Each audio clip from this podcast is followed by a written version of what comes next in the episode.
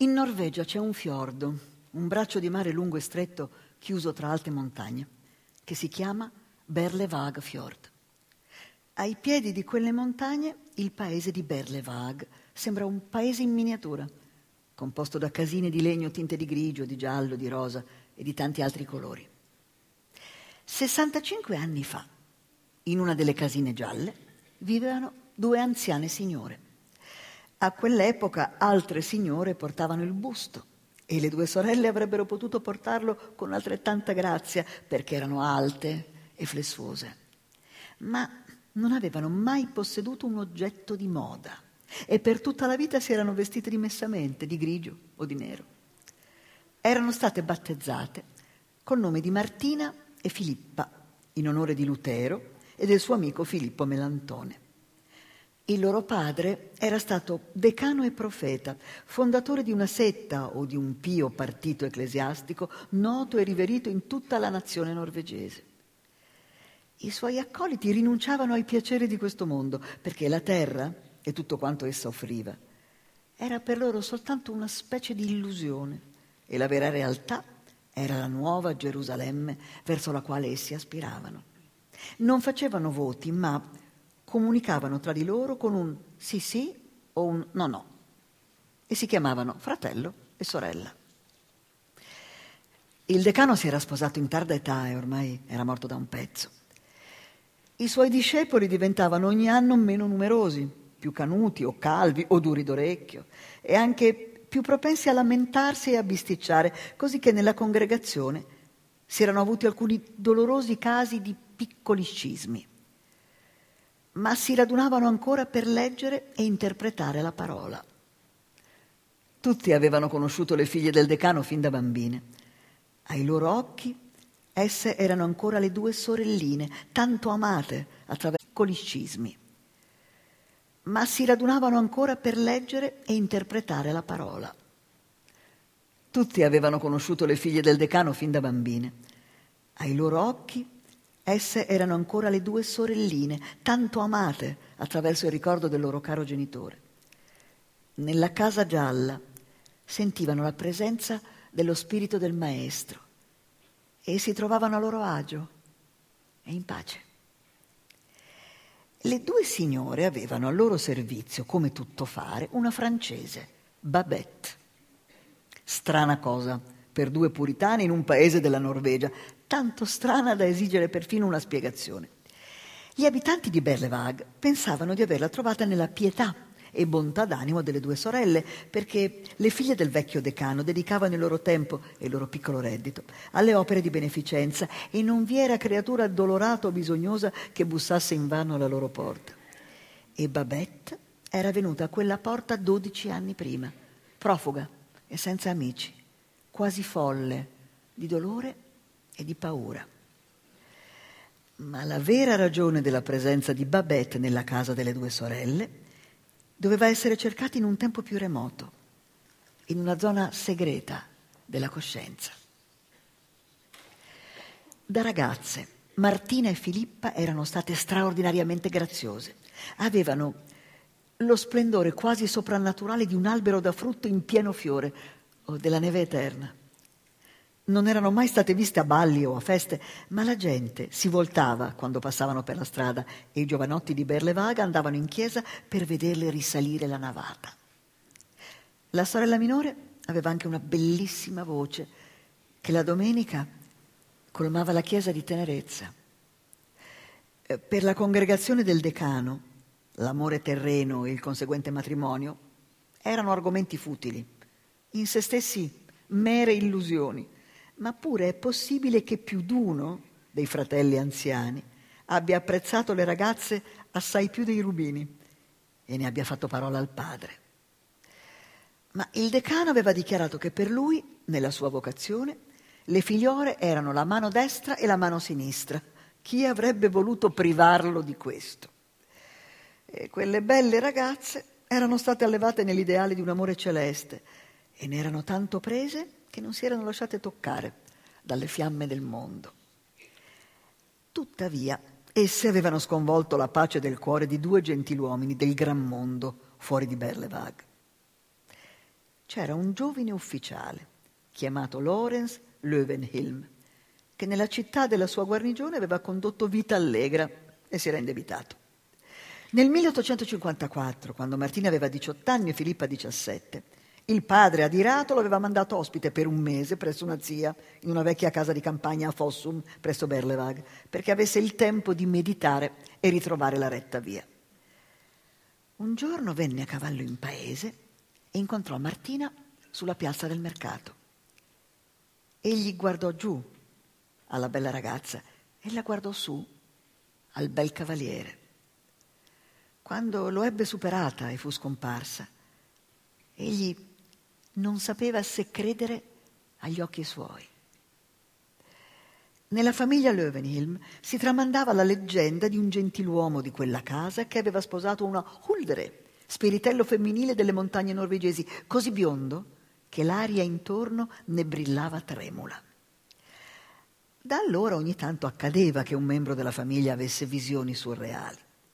Fino allora il giovane Lorenz non si era mai reso conto di avere per natura un particolare dono spirituale, ma ora sorgeva davanti ai suoi occhi l'improvvisa e potente visione di una vita più alta e più pura, senza creditori, senza scadenze e senza prediche paterne, senza rimorsi di coscienza segreti e spiacevoli e con un amabile angelo dai capelli d'oro che lo guidava e lo premiava.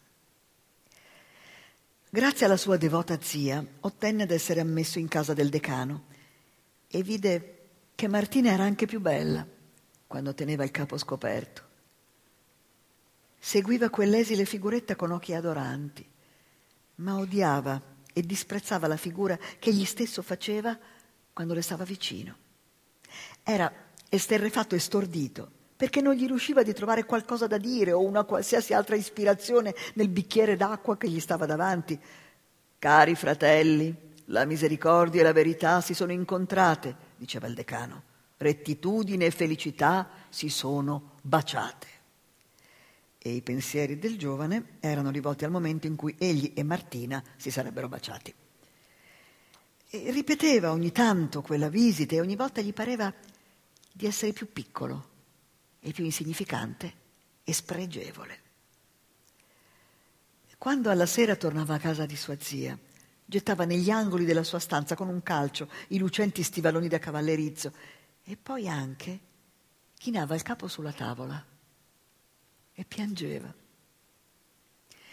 Il giorno della partenza tentò per l'ultima volta di comunicare a Martina i propri sentimenti. Finora gli era stato facile dire a una bella ragazza che gli l'amava, ma questa volta le tenere parole gli si incollavano alla gola ogni volta che fissava quel volto di fanciulla. Eh, quando egli ebbe salutato la compagnia, Martina lo accompagnò alla porta con un candeliere in mano. La luce le brillava sulla bocca e proiettava verso l'alto l'ombra delle sue lunghe ciglia. Stava per andarsene in muta disperazione, ma sulla soglia di casa le afferrò all'improvviso una mano e se la premette contro le labbra. Me ne vado per sempre, le gridò. Non ti rivedrò mai, mai più qui. Ho davvero imparato che il destino è duro e che in questo mondo esistono cose impossibili. Tornato nella città della sua guarnigione, ripensò alla sua avventura e si accorse che non gli piaceva affatto ripensarci. Mentre gli altri giovani ufficiali parlavano dei loro amori, egli taceva del suo, perché veduta dalla mensa degli ufficiali e per così dire coi loro occhi, sarebbe stata una storia pietosa. Come mai era potuto accadere che un tenente degli Ussari si fosse fatto sconfiggere e umiliare da una setta di neofiti dal viso lungo nelle stanze spoglie della casa di un vecchio decano. Allora si spaventò, fu preso dal panico. Era la pazzia di famiglia che gli faceva ancora portare dentro di sé l'immagine di sogno di una ragazza tanto bionda che l'aria attorno a lei brillava di purezza e santità? Non voleva essere un sognatore, voleva essere come i suoi compagni ufficiali. Allora si fece coraggio e compiendo il maggiore sforzo della sua giovane vita, risolse di dimenticare ciò che gli era accaduto a Berlevag. stabilì che da quel momento in poi avrebbe guardato avanti a sé, non indietro. Si sarebbe dedicato tutto alla carriera, sarebbe venuto il giorno in cui avrebbe fatto una figura brillante in un mondo brillante. Sua madre fu soddisfatta del risultato della sua visita a Fossum e nelle lettere espresse molta riconoscenza alla zia. Non sapeva quale strana e tortuosa strada suo figlio avesse raggiunto, per quale strana e tortuosa strada suo figlio avesse raggiunto quel felice traguardo morale. Il giovane ufficiale ambizioso attirò assai presto l'attenzione dei suoi superiori e ottenne una promozione insolitamente rapida. Fu inviato in Francia, in Russia, e al suo ritorno sposò una dama d'onore della regina Sofia. In quelle alte sfere egli si muoveva con grazia e disinvoltura, soddisfatto del suo prossimo e di se stesso. Col passare del tempo ebbe perfino occasione di trarre vantaggio dalle parole e dai modi di dire che gli erano rimasti impressi dai tempi della casa del decano, perché ora a corte era di moda la religione. Un anno dopo arrivò a Berlevag una persona anche più importante del tenente Löwenhelm. Il grande cantante Achille Papin di Parigi aveva cantato per una settimana al Teatro Reale dell'Opera di Stoccolma, trascinando come ovunque il pubblico all'entusiasmo. Una sera, una dama di corte che sognava un'avventura sentimentale con quell'artista gli aveva descritto il grandioso e selvaggio paesaggio norvegese. La sua natura romantica ne era stata eccitata, perciò decise di tornare in Francia seguendo le coste della Norvegia. Ma si sentiva smarrito in quel sublime paesaggio. Non avendo nessuno con cui parlare, finì con il cadere in una malinconia che gli fece vedere se stesso come un vecchio alla fine della carriera, finché una domenica, non riuscendo a trovare altro da fare, andò in chiesa e udì cantare Filippa. Gli bastò un attimo per sapere e capire tutto. Tradotti nel loro proprio linguaggio musicale e recati a lui dalla voce di una giovane donna, aveva scoperto le cime nevose, i fiori selvatici e le bianche notti del nord. Come Lorenz Löwenhilm ebbe una visione. Dio onnipotente, pensò, il tuo potere è sconfinato e la tua misericordia sale fino alle nuvole. Ecco una prima donna dell'opera che stenderebbe Parigi ai suoi piedi. A quell'epoca Achille Papin era un bell'uomo di 40 anni, coi capelli neri ricciuti, la bocca rossa. L'essere diventato l'idolo del pubblico internazionale non lo aveva viziato, era un uomo di buon cuore, sincero con se stesso. Andò diffilato alla Casa Gialla, disse il proprio nome, che per il decano non significava nulla, e spiegò che soggiornava a Berlevag per motivi di salute e che nel frattempo sarebbe stato felice di dare lezioni di canto alla signorina. Non parlò dell'opera di Parigi, ma spiegò esaurientemente che la signorina Filippa avrebbe cantato meravigliosamente in chiesa per la gloria del Signore. Per un attimo si tradì, perché quando il decano gli chiese se fosse un cattolico romano, egli rispose secondo verità e il vecchio pastore, che non si era mai trovato di fronte a un cattolico romano, impallidì lievemente. Il decano fu tuttavia lieto di parlare in francese perché ciò gli ricordava la sua gioventù, epoca in cui aveva studiato le solcano il mare e i monti nevosi, laddove l'occhio dell'uomo non vede alcun sentiero. E così il grande cantante francese e la giovane novizia norvegese si misero al lavoro insieme. La speranza di Achille si trasformò in certezza e la sua certezza in estasi. Pensò, ho sbagliato a credere che stavo invecchiando. I miei maggiori trionfi hanno ancora da venire. Quando lei e io canteremo insieme, il mondo crederà di nuovo nei miracoli. Dopo qualche tempo non riuscì più a tenere per sé i suoi sogni e ne parlò a Filippa. Ella si sarebbe innalzata, le disse, sopra qualsiasi diva del passato e del presente Filippa non comunicò queste prospettive a suo padre e a sua sorella e fu la prima volta in vita sua che tenne loro segreta una cosa. Il maestro diede all'allieva da studiare la parte di Zerlina nell'opera Don Giovanni di Mozart. Lui stesso, come già aveva fatto tante volte, cantò la parte di Don Giovanni. Non aveva mai cantato come allora. Nel duetto del secondo atto, chiamato duetto della seduzione, Si sentiva rapito dalla musica divina e dalle voci divine. Mentre l'ultima nota smorzata svaniva, egli afferrò le mani di Filippa, la trasse verso di sé e la baciò solennemente, come uno sposo bacerebbe una sposa davanti all'altare. Poi la lasciò andare. Quel momento era troppo sublime per una parola o un gesto di più. Lo stesso Mozart li guardava tutte e due da lassù. Filippa andò a casa disse a suo padre che non voleva più lezioni di canto e lo pregò di scrivere a Monsieur Papin per comunicarglielo. Il decano disse, e le vie del Signore solcano i fiumi, figliola mia. Quando ricevette la lettera del decano, Achille rimase seduto immobile per un'ora. Pensava, ho sbagliato, la mia giornata è al tramonto, mai più sarò il divino papà e questo povero giardino del mondo pieno di sterpi ha perso il suo usignolo. Poco dopo pensò, chissà cos'è accaduto a quella impertinente. L'ho forse baciata? Alla fine pensò, ho perso la vita per un bacio, eppure non ho alcun ricordo di quel bacio. Don Giovanni ha baciato Zerlina e Achille Papin deve pagare? Ecco il destino dell'artista. In casa del decano, Martina sentiva che il problema era ben più grave di quanto sembrasse e scrutava il volto della sorella. Per un attimo, in cui fu colta da un lieve tremore, anch'ella si figurò che il gentiluomo cattolico avesse tentato di baciare Filippa. Non immaginava che sua sorella poteva essere stata sorpresa e spaventata da qualcosa che era nella sua stessa natura. Achille Papin prese la prima nave che partiva da Berlevag. Le sorelle allusero assai di rado a questo visitatore venuto dal vasto mondo. Mancavano loro le parole con cui parlarne. Quindici anni dopo, in una sera piovosa del giugno 1871, la corda del campanello della Casa Gialla subì tre violenti strattoni. Le padrone di casa aprirono la porta e una donna attarchiata, bruna, mortalmente pallida, con un fagotto sul braccio che le fissò, fece un passo avanti e crollò sulla soglia in deliquio, come morta. Quando le signorine, impaurite, la fecero rinvenire, Ella si tirò su a sedere.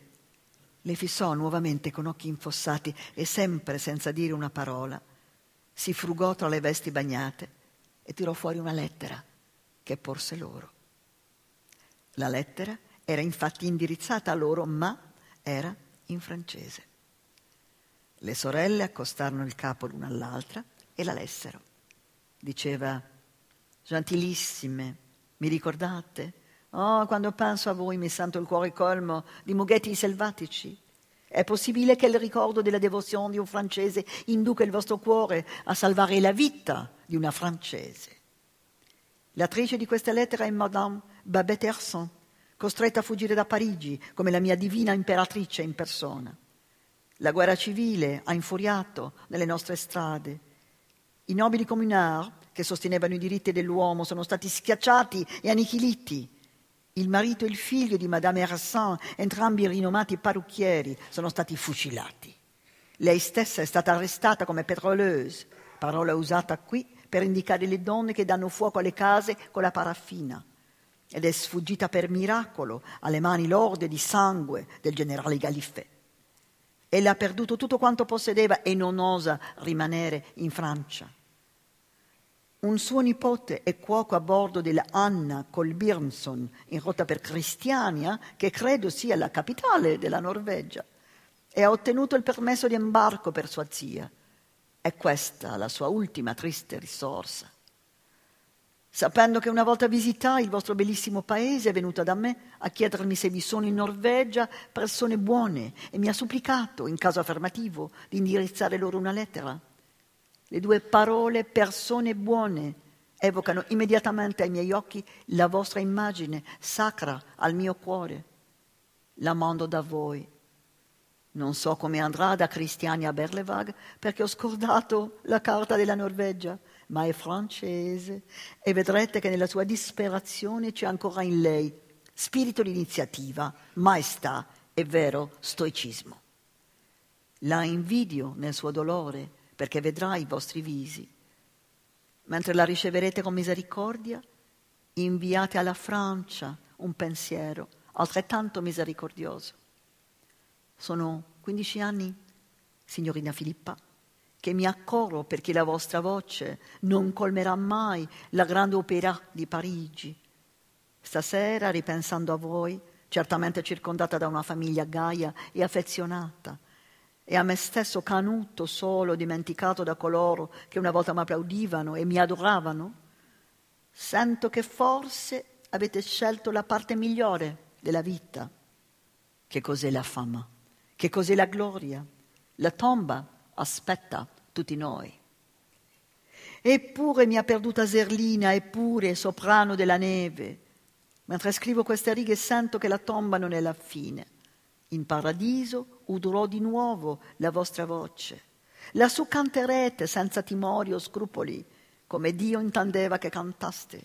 Lassù sarete la grande artista che Dio intendeva che voi foste. Oh, come incanterete gli angeli. Babette sa cucinare. Degnatevi di ricevere, gentilissime, l'umile omaggio dell'amico che una volta fu Achille Papin. Finora le due sorelle avevano tenuto soltanto una servetta di 15 anni che le aiutava in casa. Sapevano di non potersi assolutamente permettere di assumere una governante anziana ed esperta, ma Babette disse loro che avrebbe servito le buone persone di Monsieur Papin senza compenso alcuno e che non avrebbe servito nessun altro. Se la mandavano via, doveva morire. All'epoca di questo racconto, Babette era in casa delle figlie del decano da 12 anni. Babette era arrivata smunta e con gli occhi spauriti, come una bestia braccata, ma circondata da tante cose nuove e da tanta gentilezza. Aveva acquistato presto l'inconfondibile aspetto di una domestica stimabile e fidata. Comparsa come una mendicante, si era rivelata una conquistatrice. Il suo volto sereno, il suo sguardo franco e profondo avevano qualità magnetiche. Sotto i suoi occhi le cose si dirigevano silenziosamente verso il posto che era stato loro assegnato. Le sue padrone avevano dapprima tremato un pochino, proprio come aveva tremato una volta il decano all'idea di ricevere sotto il loro tetto un papista. Ma non volevano importunare una creatura già tanto provata con il loro catechismo e del resto non erano troppo sicure del loro francese. Convennero in silenzio che l'esempio di una buona vita luterana sarebbe stato il mezzo migliore per convertire la loro domestica. In questo modo la presenza di Babette in casa diventò, per così dire, uno sprone morale per i suoi abitanti. Avevano diffidato dell'asserzione di Monsieur Papin, secondo la quale Babette era capace di cucinare. In Francia lo sapevano, la gente mangiava i ranocchi. Mostrarono a Babette come si prepara lo stoccafisso e una zuppa di birra e pane. Durante quelle dimostrazioni il viso della francese perse ogni espressione.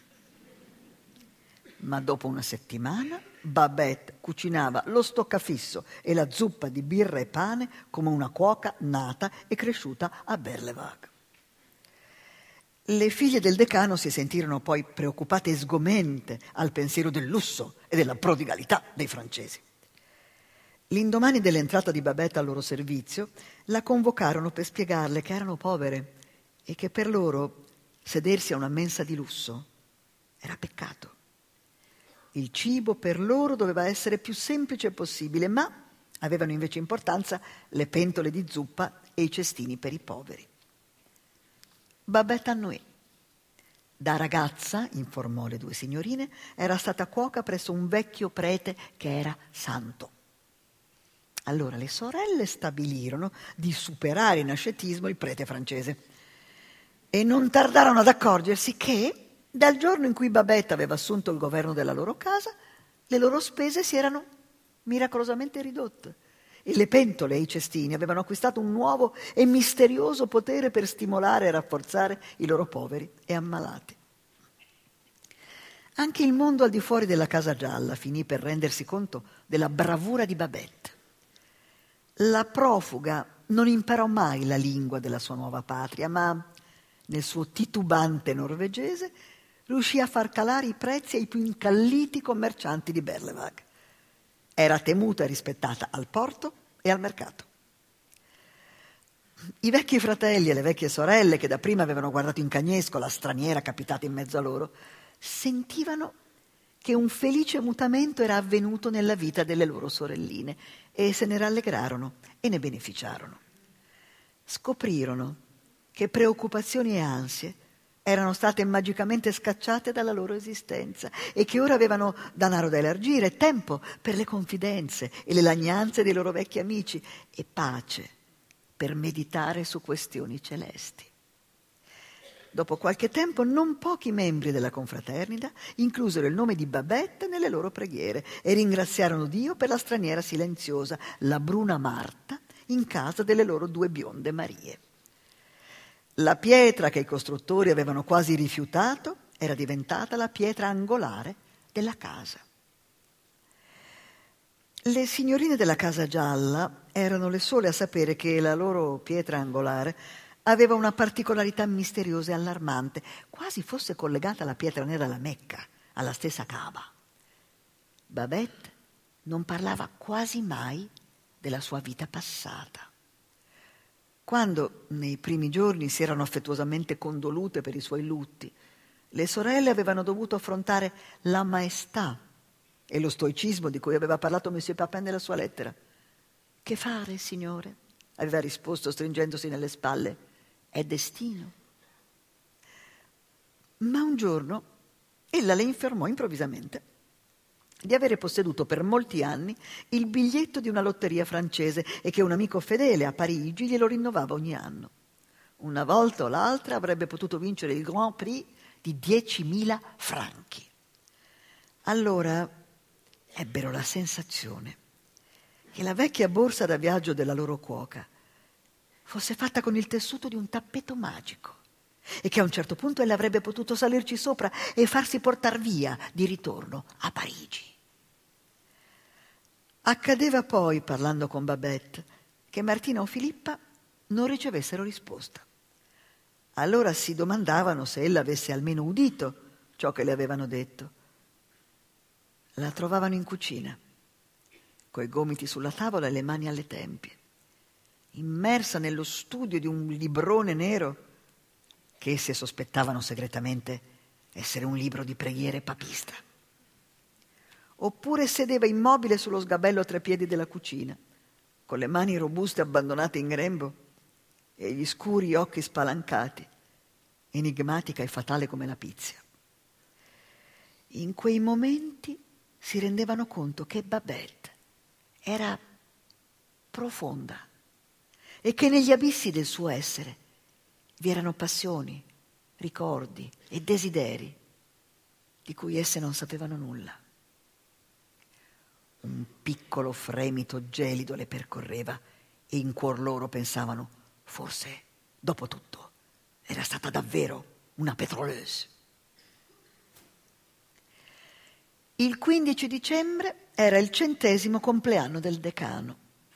Le sue figliole avevano lungamente atteso quel giorno, avevano sempre desiderato festeggiarlo come se il loro caro padre fosse ancora lì tra i suoi discepoli. Era quindi stato per loro triste e incomprensibile che in quell'ultimo anno discordi e dissapori avessero spesso serpeggiato nel gregge. Si erano sforzate di mettere pace, ma si erano rese conto di non esserci riuscite. Mentre si avvicinava il compleanno, Martina e Filippa sentirono che la loro responsabilità diventava sempre più pesante. Il loro fedele genitore avrebbe forse di lassù guardato le sue figliole e le avrebbe chiamate per nome come custodi senza giustizia. Tra loro discutevano dell'argomento e ripetevano il detto del loro padre secondo il quale le vie del Signore solcavano anche il mare salato e le montagne ammantate di neve laddove l'occhio dell'uomo non vede neppure un sentiero. Un giorno di quell'estate la posta portò una lettera dalla Francia a Madame Babette Hersant. La cosa era già sorprendente per se stessa perché durante quei 12 anni Babette non aveva mai ricevuto lettere. Che cosa, si domandavano le sue signorine, poteva mai contenere? Gliela portarono in cucina per osservare Babette mentre la apriva e la leggeva. Ella la aprì, la lesse, alzò gli occhi dalla lettera al viso delle sue signorine e disse loro che il numero del suo biglietto della lotteria francese era uscito. Aveva vinto 10.000 franchi. La notizia impressionò tanto le due sorelle che per un intero minuto non riuscirono a pronunciare una parola.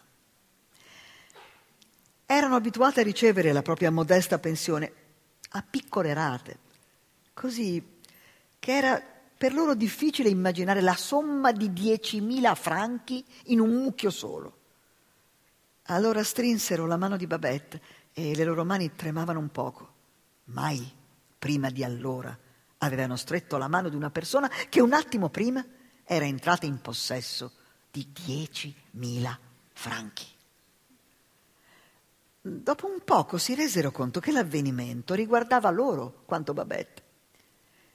La nazione francese, sentivano, si ergeva lentamente all'orizzonte della domestica e di conseguenza la loro personale esistenza stava crollando sotto i loro piedi. I diecimila franchi che avevano resa ricca lei, quanto povera rendevano ora la casa che ella aveva servito. Ansie e preoccupazioni da tempo dimenticate cominciarono una per una ad affiorare dai quattro angoli della cucina. Le congratulazioni si spensero sulle loro labbra e le due pie donne si vergognarono del loro stesso silenzio. Durante i giorni seguenti esse annunciarono la notizia agli amici con visi giocondi, ma provavano conforto vedendo che i visi dei loro amici si rattristavano ascoltandola.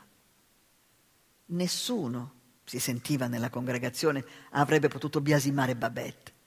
Gli uccelli tornano al loro nido e gli esseri umani al loro paese d'origine, ma la buona e fedele domestica si rendeva conto che partendo da Berlevag avrebbe lasciato nella desolazione tanta vecchia e povera gente.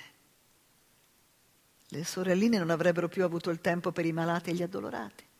Davvero davvero le lotterie erano faccende empie. A tempo debito il denaro arrivò attraverso gli uffici di Cristiania e Berlevag. Le due signorine aiutarono Babette a contarlo e le dettero una scatola in cui riporlo. Maneggiarono quei sinistri fogli di carta fino ad averci dimestichezza. Non osavano interrogare Babette sulla data della sua partenza. Potevano sperare che ella sarebbe rimasta con loro oltre il 15 dicembre? Le signorine non erano mai state ben sicure di quanta parte della loro conversazione privata fosse seguita o capita dalla cuoca.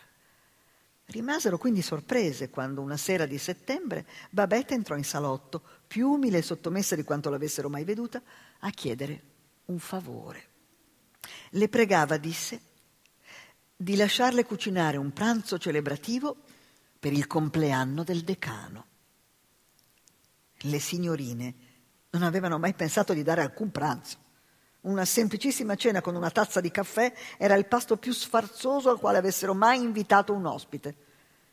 Ma gli occhi scuri di Babette erano ardenti e supplichevoli quanto quelli di un cane e convennero di lasciarle fare a modo suo. Allora il viso della cuoca si illuminò tutto. Ma Aveva altro da dire. Voleva, disse, cucinare un pranzo francese, un vero pranzo francese per questa volta. Martina e Filippa si guardarono.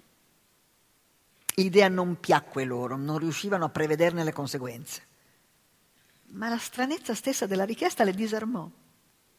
Non avevano argomenti per opporsi alla proposta di cucinare un vero pranzo francese. Babette trasse un lungo sospiro di felicità, ma non si mosse. Aveva un'altra preghiera da fare. Supplicava le sue signorine di permetterle di pagare quel pranzo francese con il proprio denaro. No, Babette, esclamarono le signorine, come poteva immaginare una cosa simile? Credeva forse che esse le avrebbero permesso di spendere quel suo prezioso denaro in pietanze e vini? Per loro no, Babette, proprio no, no. Babette fece un passo avanti. Vi era qualcosa di formidabile in quel gesto, come un'onda che si gonfia. Era venuta avanti così nel 1871 per piantare una bandiera rossa su una barricata? Parlava nel suo strano norvegese con classica eloquenza francese. La sua voce era come se cantasse. Signore, in dodici anni Babette vi aveva mai chiesto un favore? No. E perché no? Signore, voi che dite le preghiere tutti i giorni potete immaginare che cosa significa per un cuore umano non avere preghiere da formulare. Per che cosa avrebbe dovuto pregare Babette? Per nulla.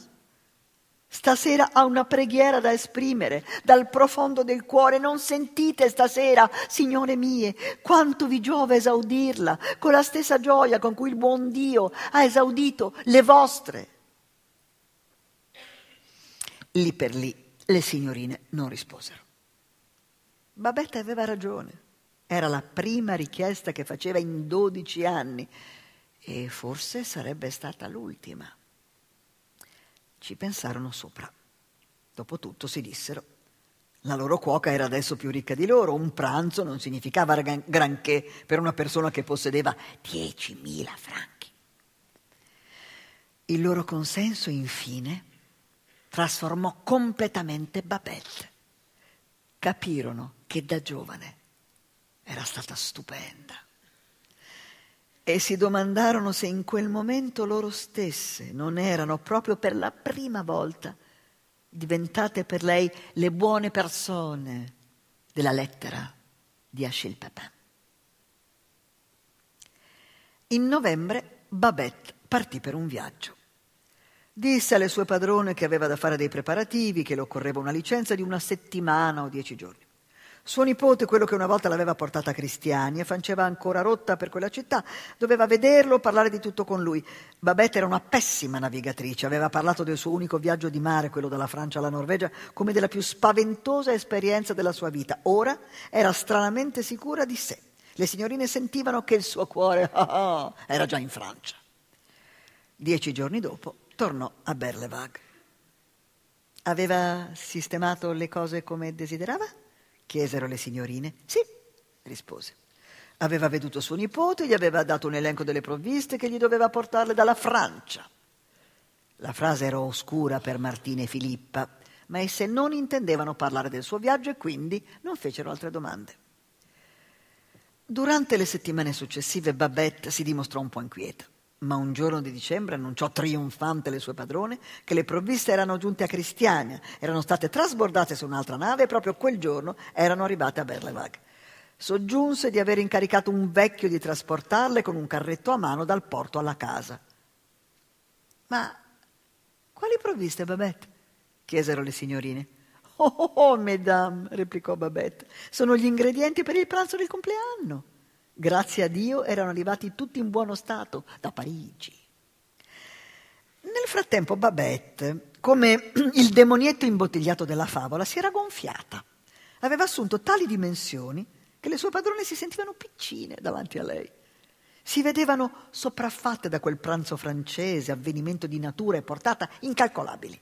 Ma in vita loro non avevano mai mancato una promessa e si abbandonarono nelle mani della cuoca. Tuttavia Martina rimase allibita quando vide rotolare fino in cucina una carriola carica di bottiglie. Toccò le bottiglie, ne prese in mano una. Babette, che cosa c'è in questa bottiglia? chiese sottovoce. Non è vino? Vino, madame? rispose Babette. No, no, madame, è un Clos Vougeot 1846. Dopo un attimo soggiunse, viene da Philippe, in Rue Montorquel. Martina non aveva mai sospettato che i vini potessero avere un nome e fu messa a tacere. Più tardi nella serata sentì suonare alla porta, andò ad aprire e si trovò davanti la stessa carriola, ma questa volta trainata da un marinaretto dai capelli rossi, come se ormai il vecchio si fosse consumato. Il giovane la guardò sogghignando mentre scaricava dalla carriola un oggetto grande e indefinibile. Alla luce della lampada sembrava una pietra nera o verdastra, ma poi, scaricato sul pavimento della cucina, tirò fuori all'improvviso una testa da serpente e la mosse lievemente in qua, in là, in qua, in là. Martina aveva veduto riproduzioni di tartarughe e da bambina aveva perfino posseduto una tartarughina, ma questa era una cosa di dimensioni mostruose, orrenda da vedere. Uscì dalla cucina rincolando, senza dire una parola. Non osò dire alla sorella ciò che aveva veduto. Trascorse una nottata quasi insonne.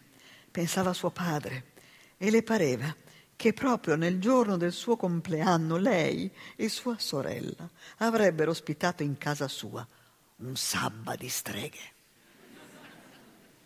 Quando alla fine si addormentò, fece un sogno orrendo in cui vedeva Babette che avvelenava i vecchi fratelli e le vecchie sorelle, Filippa e lei stessa. La mattina di buon'ora si alzò, si mise il mantello grigio e uscì nella strada buia. Andò di casa in casa ad aprire il suo cuore ai fratelli, alle sorelle e a confessare la sua colpa. Lei e Filippa, diceva, non avevano creduto di fare male, avevano esaudito una preghiera della loro serva e non ne avevano preveduto le conseguenze. Ora non sapeva che cosa avrebbero avuto da mangiare e da bere i suoi ospiti nel compleanno del suo genitore. Non parlò proprio della tartaruga, ma essa era presente nella sua espressione e nella sua voce. Quei vecchi, come già si è detto, conoscevano tutti Martina e Filippa fin da quando erano bambine, le avevano vedute piangere amaramente per una bambola rotta. Le lagrime di Martina fecero salire loro le lagrime agli occhi. Nel pomeriggio si riunirono per discutere il problema.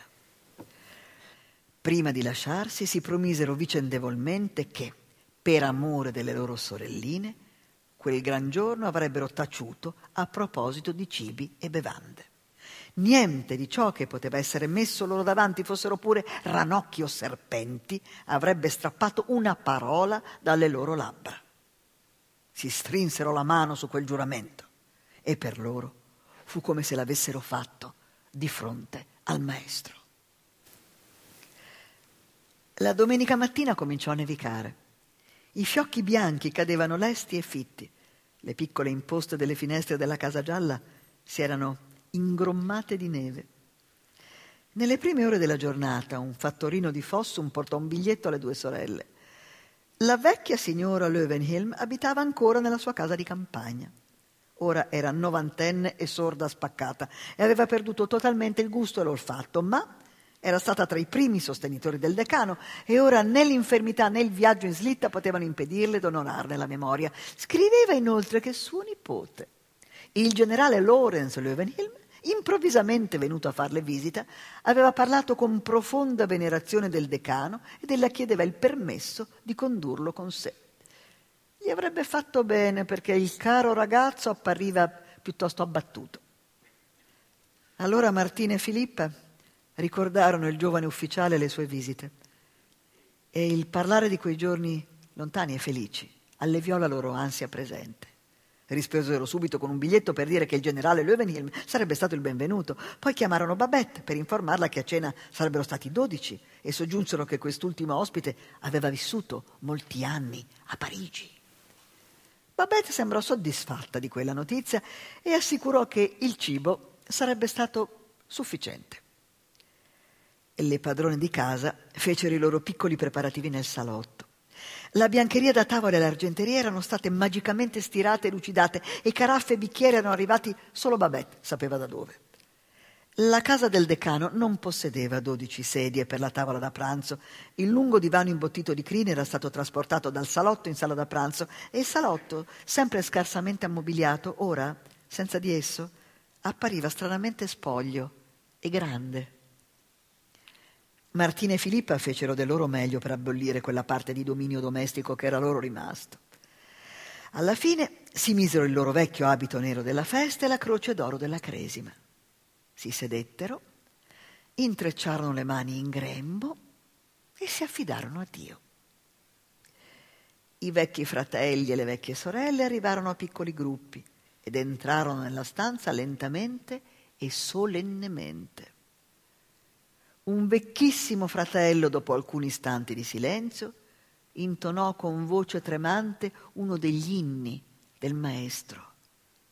Gerusalemme, dimora mia felice, nome a me caro in sempiterno. A metà dell'inno si udirono tintinnare fuori i campanelli della slitta. Erano arrivati gli ospiti di Fossum. Martina e Filippa andarono a riceverli e li accompagnarono nel salotto. La signora Löwenhilm era, con l'età, diventata piccolissima. Aveva il viso senza colore come la pergamena e quasi immobile. Al suo fianco il generale Löwenhilm, alto, robusto e rubicondo, con l'uniforme vivace, il petto coperto di decorazioni, si gonfiava e brillava come un uccello ornamentale, un fagiano dorato o un pavone, in quella posata riunione di cornacchie e corvi neri. Il generale Löwenhilm era venuto da Fossum a Berlevag in uno strano stato d'animo. Da trent'anni non visitava quella regione. Era venuto ora a riposarsi della sua faticosa vita di corte e non aveva trovato riposo. C'era abbastanza pace nella vecchia casa di Fossum ed essa appariva di una piccolezza quasi patetica dopo le Tuileries e il palazzo d'inverno.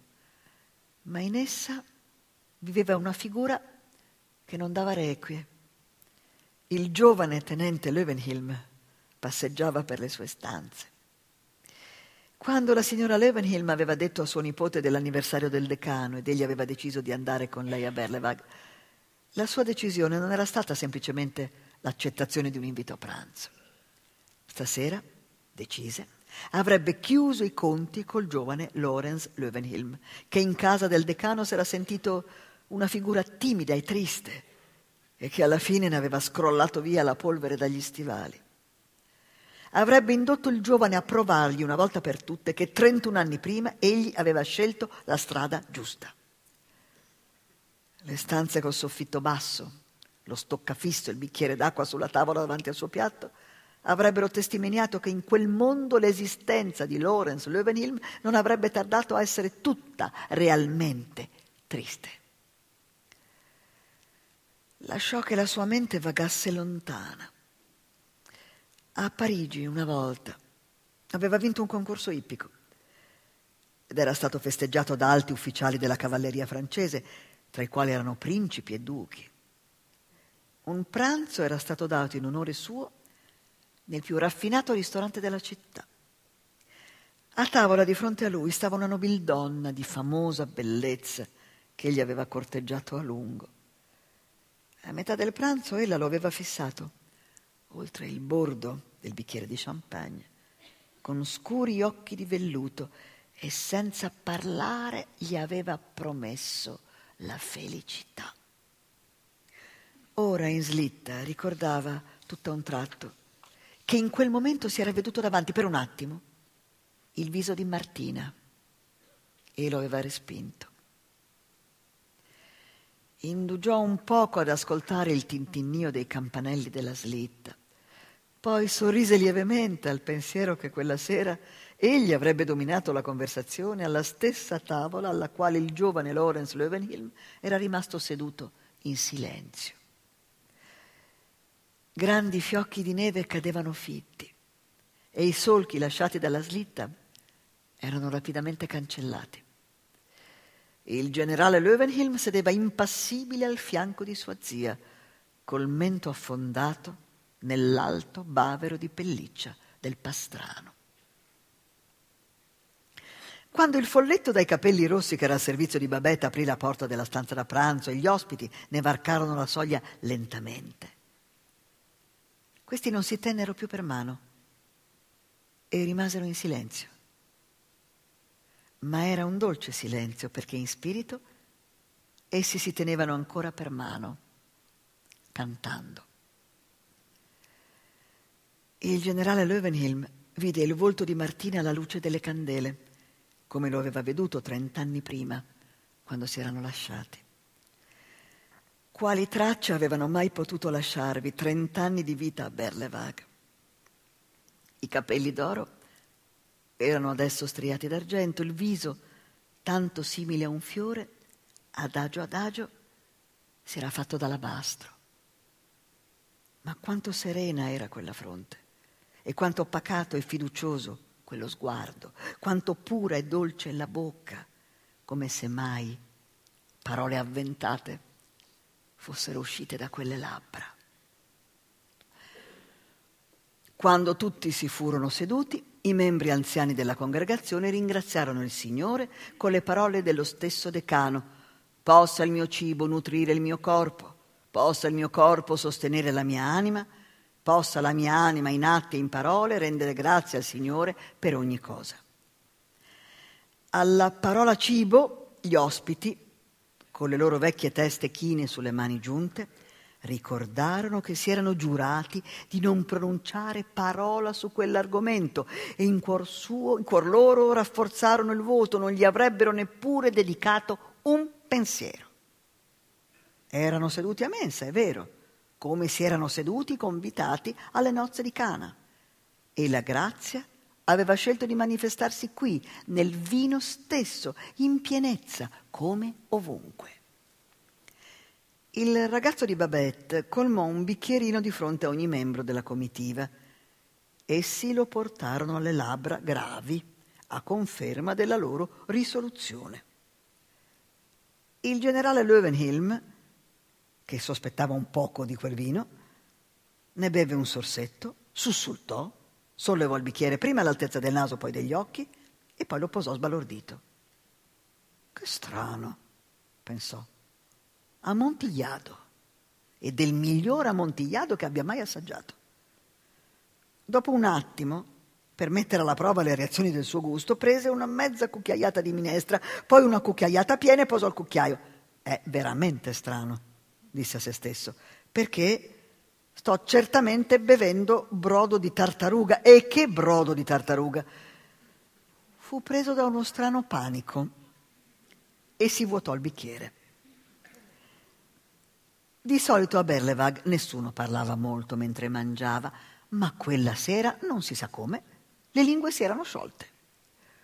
Un vecchio fratello narrò la storia del suo primo incontro col decano, un altro evocò la predica che sessant'anni prima aveva provocato la sua conversione, una vecchia, quella alla quale Martina aveva confidato per prima il suo sgomento, ricordò ai suoi amici che nelle avversità ogni fratello o sorella sarebbe stato pronto a spartire il fardello dell'altro. Il generale Löwenheim, che doveva dominare la conversazione alla mensa, riferì che la raccolta dei sermoni del decano era il libro prediletto della regina.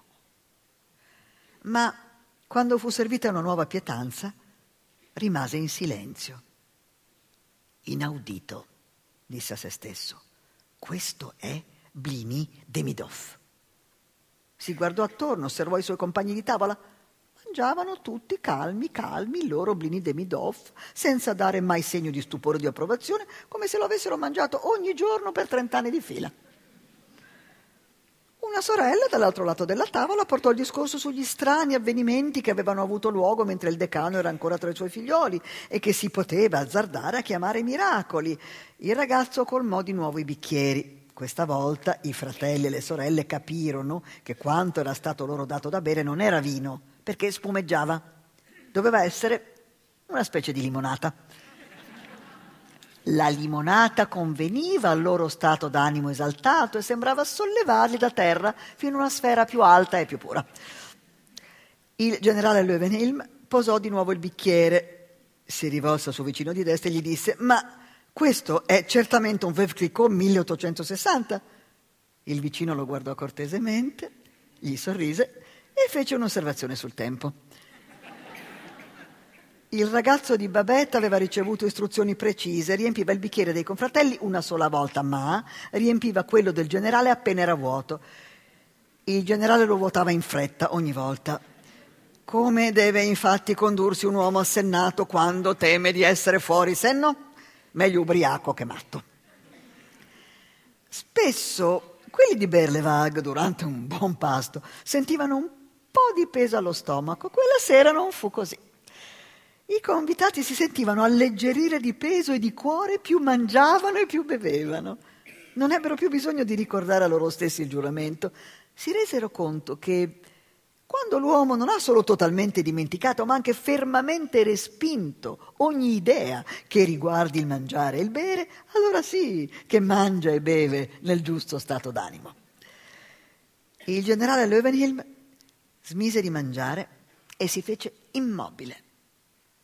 Era nuovamente riportato indietro nel tempo, al pranzo di Parigi, che gli era ritornato alla memoria sulla slitta.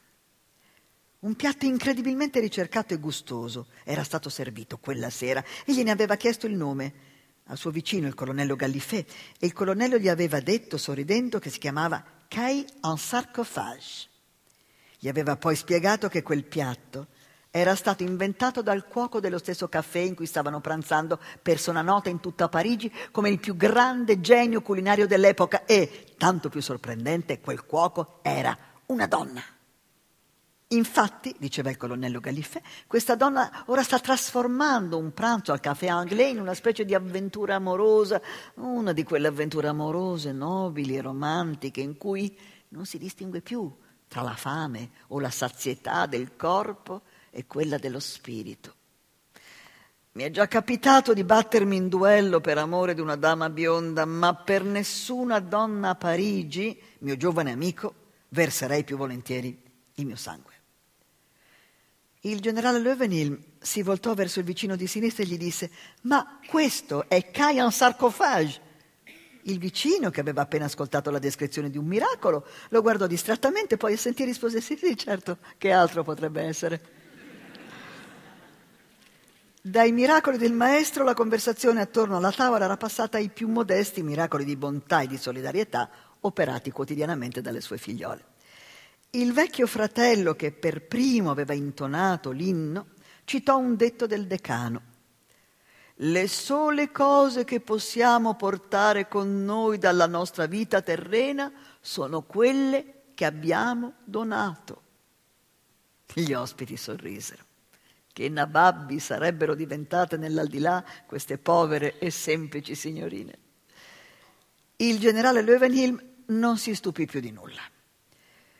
Quando pochi minuti dopo si vide davanti uva, pes- pesche e fichi freschi, rise, guardando il commensale che gli stava di fronte, osservò, eh, che splendida uva!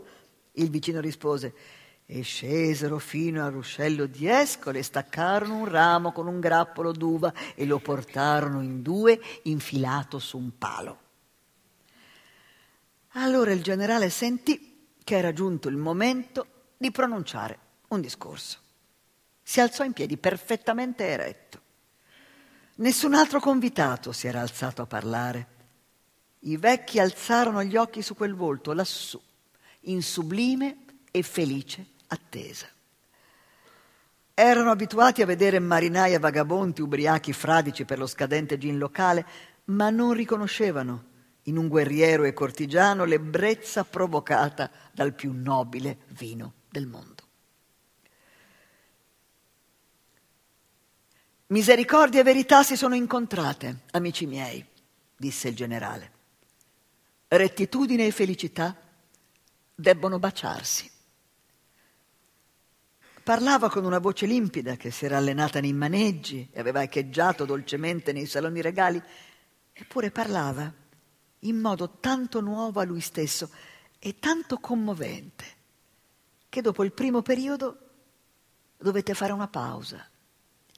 Egli era uso formulare i suoi discorsi con cura, consapevole del loro scopo, ma qui, in mezzo alla semplice congregazione del decano, era come se tutta la figura del generale Löwenhielm, col petto coperto di decorazioni, fosse soltanto il portavoce di un messaggio che doveva essere comunicato. L'uomo, amici miei, disse il generale Löwenhielm, è fragile e stolto. A tutti noi è stato detto che la grazia deve essere ricercata nell'universo, ma tanta è la nostra umana stoltezza e imprevidenza che immaginiamo la grazia divina essere finita e perciò tremiamo. Il generale non aveva mai, prima di allora, dichiarato di tremare. era sinceramente sorpreso e persino scandalizzato udendo la propria voce proclamare quel fatto. Noi tremiamo prima di scegliere la nostra strada nella vita e dopo averla scelta tremiamo nuovamente nel timore di avere scelto quella sbagliata. Ma viene il giorno in cui i nostri occhi si aprono e vediamo e capiamo che la grazia è invece infinita. La grazia, amici miei, ci chiede soltanto di aspettarla con fiducia e di accoglierla con riconoscenza.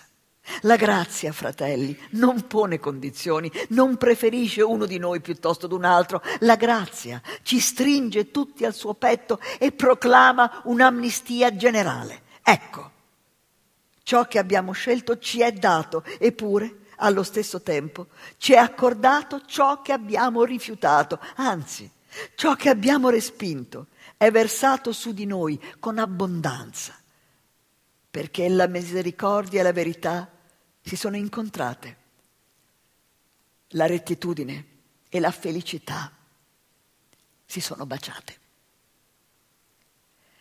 I fratelli e le sorelle non avevano ben capito il discorso del generale, ma la sua espressione raccolta e ispirata e il suono di parole note e amate avevano toccato e commosso tutti i cuori. Così, dopo 31 anni, il generale Löwenhilm era riuscito a dominare la conversazione alla mensa del decano. Niente di ciò che accadde più tardi nella serata può essere riferito qui in modo preciso. Nessuno degli ospiti ne serbò poi un chiaro ricordo. Sapevano soltanto che le stanze si erano ricolmate di luce celeste, come se innumerevoli piccoli aloni si fossero mischiati in un'unica e radiosa luce di gloria. Vecchi taciturni ricevettero il dono della parola. Orecchi che per tanti anni erano stati quasi sordi si aprirono per ascoltarla. Il tempo stesso si era diluito nell'eternità. Molto dopo la mezzanotte, le finestre di quella casa brillavano come oro e canti dorati ne sgorgavano fuori nell'aria invernale. Il gregge del vecchio decano era formato da gente umile. Quando più avanti nella vita ripensarono a quella serata, a nessuno passò mai per la mente di essere stato esaltato per il proprio merito compresero che la grazia infinita di cui aveva loro parlato il generale Löwenhilm era stata loro concessa e non se ne stupirono nemmeno, perché era stato il compimento di una speranza sempre viva.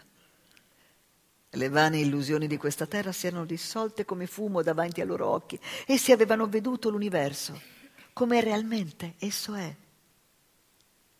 Era stata loro accordata un'ora del millennio. La vecchia signora Löwenhelm fu la prima ad andare via. Suo nipote la accompagnò e le padrone di casa fecero loro lume fino alla porta. Mentre Filippa aiutava la vecchia signora ad avvolgersi in scialli e pellicce, il generale afferrò la mano di Martina e la tenne stretta a lungo, senza fiatare alla fine disse, ho trascorso con voi ogni giorno della mia vita.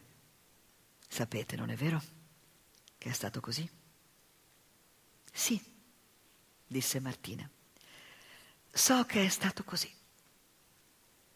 E proseguì, starò con voi ogni giorno che mi è lasciato da vivere. Ogni sera mi siederò, se non nella carne che non significa nulla, nello spirito che è tutto, per pranzare con voi, come stasera. Perché stasera, cara sorella, ho imparato che in questo mondo qualsiasi cosa è possibile. Sì, è così, caro fratello, disse Martina. In questo mondo qualsiasi cosa è possibile. Con queste parole si lasciarono. Quando alla fine la compagnia si sciolse, non nevicava più. Martina e Filippa rimasero a lungo sui gradini di pietra, fuori di casa. Non sentivano il freddo. Le stelle sono venute più vicine, disse Filippa. Verranno più vicine ogni notte, disse Martina serenamente. Probabilmente non nevicherà mai più. In questo però sbagliava. Un'ora dopo riprese a nevicare. E una nevicata così massiccia non si era mai vista a Berlevag. Chiusa la porta di casa, Martina e Filippa si ricordarono di Babette. Una piccola ondata di tenerezza e di compassione le inondò, soltanto Babette non aveva spartito la felicità della serata. Allora andarono in cucina e Martina disse: È stato un ottimo pranzo, Babette. Il loro cuore si colmò improvvisamente di riconoscenza. Si resero conto che nessuno dei loro ospiti aveva detto una parola sul cibo, anzi, per quanto vi si sforzassero, loro stesse non riuscivano a ricordare una sola delle pietanze che erano state servite. Martina ripensò alla tartaruga. Non era apparsa affatto. Ora sembrava molto vaga e lontana era veramente possibile che fosse stata soltanto un incubo. Babette si mise a sedere sul ceppo, circondata da pentole, padelle nere, unte tante, quanto le sue padrone non ne avevano mai vedute in vita loro. Era pallida e mortalmente sfinita, come la sera in cui era apparsa per la prima volta ed era svenuta sulla, loggia, sulla soglia della loro casa. Dopo un pezzo le guardò fissamente e disse, una volta ero cuoca al caffè Anglais. Martina ripeté, l'hanno pensato tutti che era un ottimo pranzo. E siccome Babette non rispondeva una parola, soggiunse, ricorderemo tutti questa serata quando voi sarete tornata a Parigi, Babette. Babette disse, non torno a Parigi. Non tornate a Parigi? esclamò Martina. No, disse Babette, che farei a Parigi? Sono andati tutti. Li ho persi tutti, mesdames. Il pensiero delle sorelle andò a Monsieur Hersan e a suo figlio e dissero, oh, oh povera Babette. Sì, sono andati tutti, disse Babette. Il Luca di Morny, il Luca di Decazes, il principe Narishkin, il generale Galiffet, Aurélien Scholl, Paul Daru, la principessa Paolina, tutti, tutti. Gli strani nomi e i titoli delle persone perdute per Babette confusero un po' le due signorine, ma in quell'annuncio c'era una così sconfinata prospettiva di tragedia che nel loro animo aperto alla comprensione umana soffrirono delle perdite di lei come fossero loro e gli occhi si riempirono di lacrime. Alla fine di un altro lungo silenzio, Babette fece all'improvviso un sorrisetto e disse: E come potrei tornare a Parigi, mesdames? Io non ho denaro. Non avete denaro? gridarono le sorelle come con una bocca sola. E no, disse Babette. Ma, ma i diecimila franchi? chiesero le sorelle ansimando inorridite. I diecimila franchi sono stati spesi, mesdames, disse Babette le sorelle si misero a sedere. Per un intero minuto non riuscirono a parlare. Ma diecimila franchi? sussurrò lentamente Martina. Eh, che volete, mesdames? disse Babette con grande dignità. Un pranzo per dodici al caffè anglais costerebbe diecimila franchi. Le signorine non trovarono ancora una parola da dire. Quella notizia era incomprensibile per loro, ma quella sera tante cose erano state in un modo o nell'altro al di là di ogni comprensione. Martina ricordò una storiella raccontata da un amico del loro padre, che era stato missionario in Africa. Questi aveva salvato la vita alla moglie prediletta di un vecchio capo e per mostrargli la sua riconoscenza il capo lo aveva invitato a un ricco pasto. Soltanto molto tempo dopo il missionario seppe dal proprio servo negro che la pietanza che egli aveva spartito era un nipotino grasso del capo, cucinato in onore del grande medico cristiano. Ella rabbrividì. Ma a Filippa il cuore si struggeva in petto. Le sembrò che una serata indimenticabile si dovesse concludere con una indimenticabile prova di fedeltà e di abnegazione umane. Cara Babette, disse con dolcezza, non dovevate dare via tutto quanto avevate per noi. Babette avvolse le sue padrone in uno sguardo profondo, uno strano sguardo. Non vi era in fondo adesso pietà? Forse anche scherno?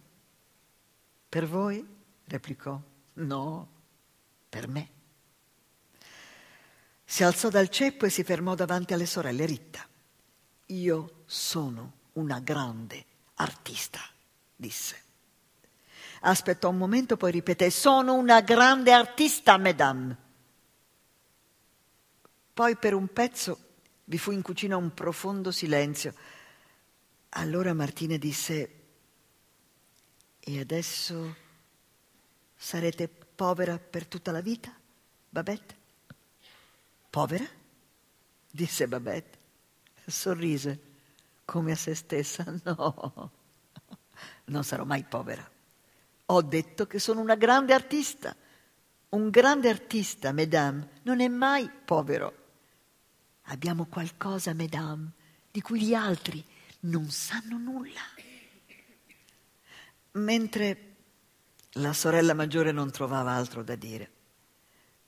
Nel cuore di Filippa vibravano corde profonde, dimenticate, perché aveva udito parlare prima d'ora, molto tempo fa, del caffè anglais. Aveva udito pronunciare prima d'ora, molto tempo fa, i nomi del tragico elenco di Babette.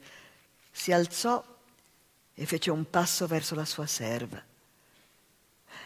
Ma tutte le persone che avete ricordato, disse, quei principi, quei gran signori di Francia che avete nominato voi, Babette, voi stessa avete combattuto contro di loro, eravate una communard, il generale che avete nominato ha fatto fucilare vostro marito e vostro figlio, come potete piangerli?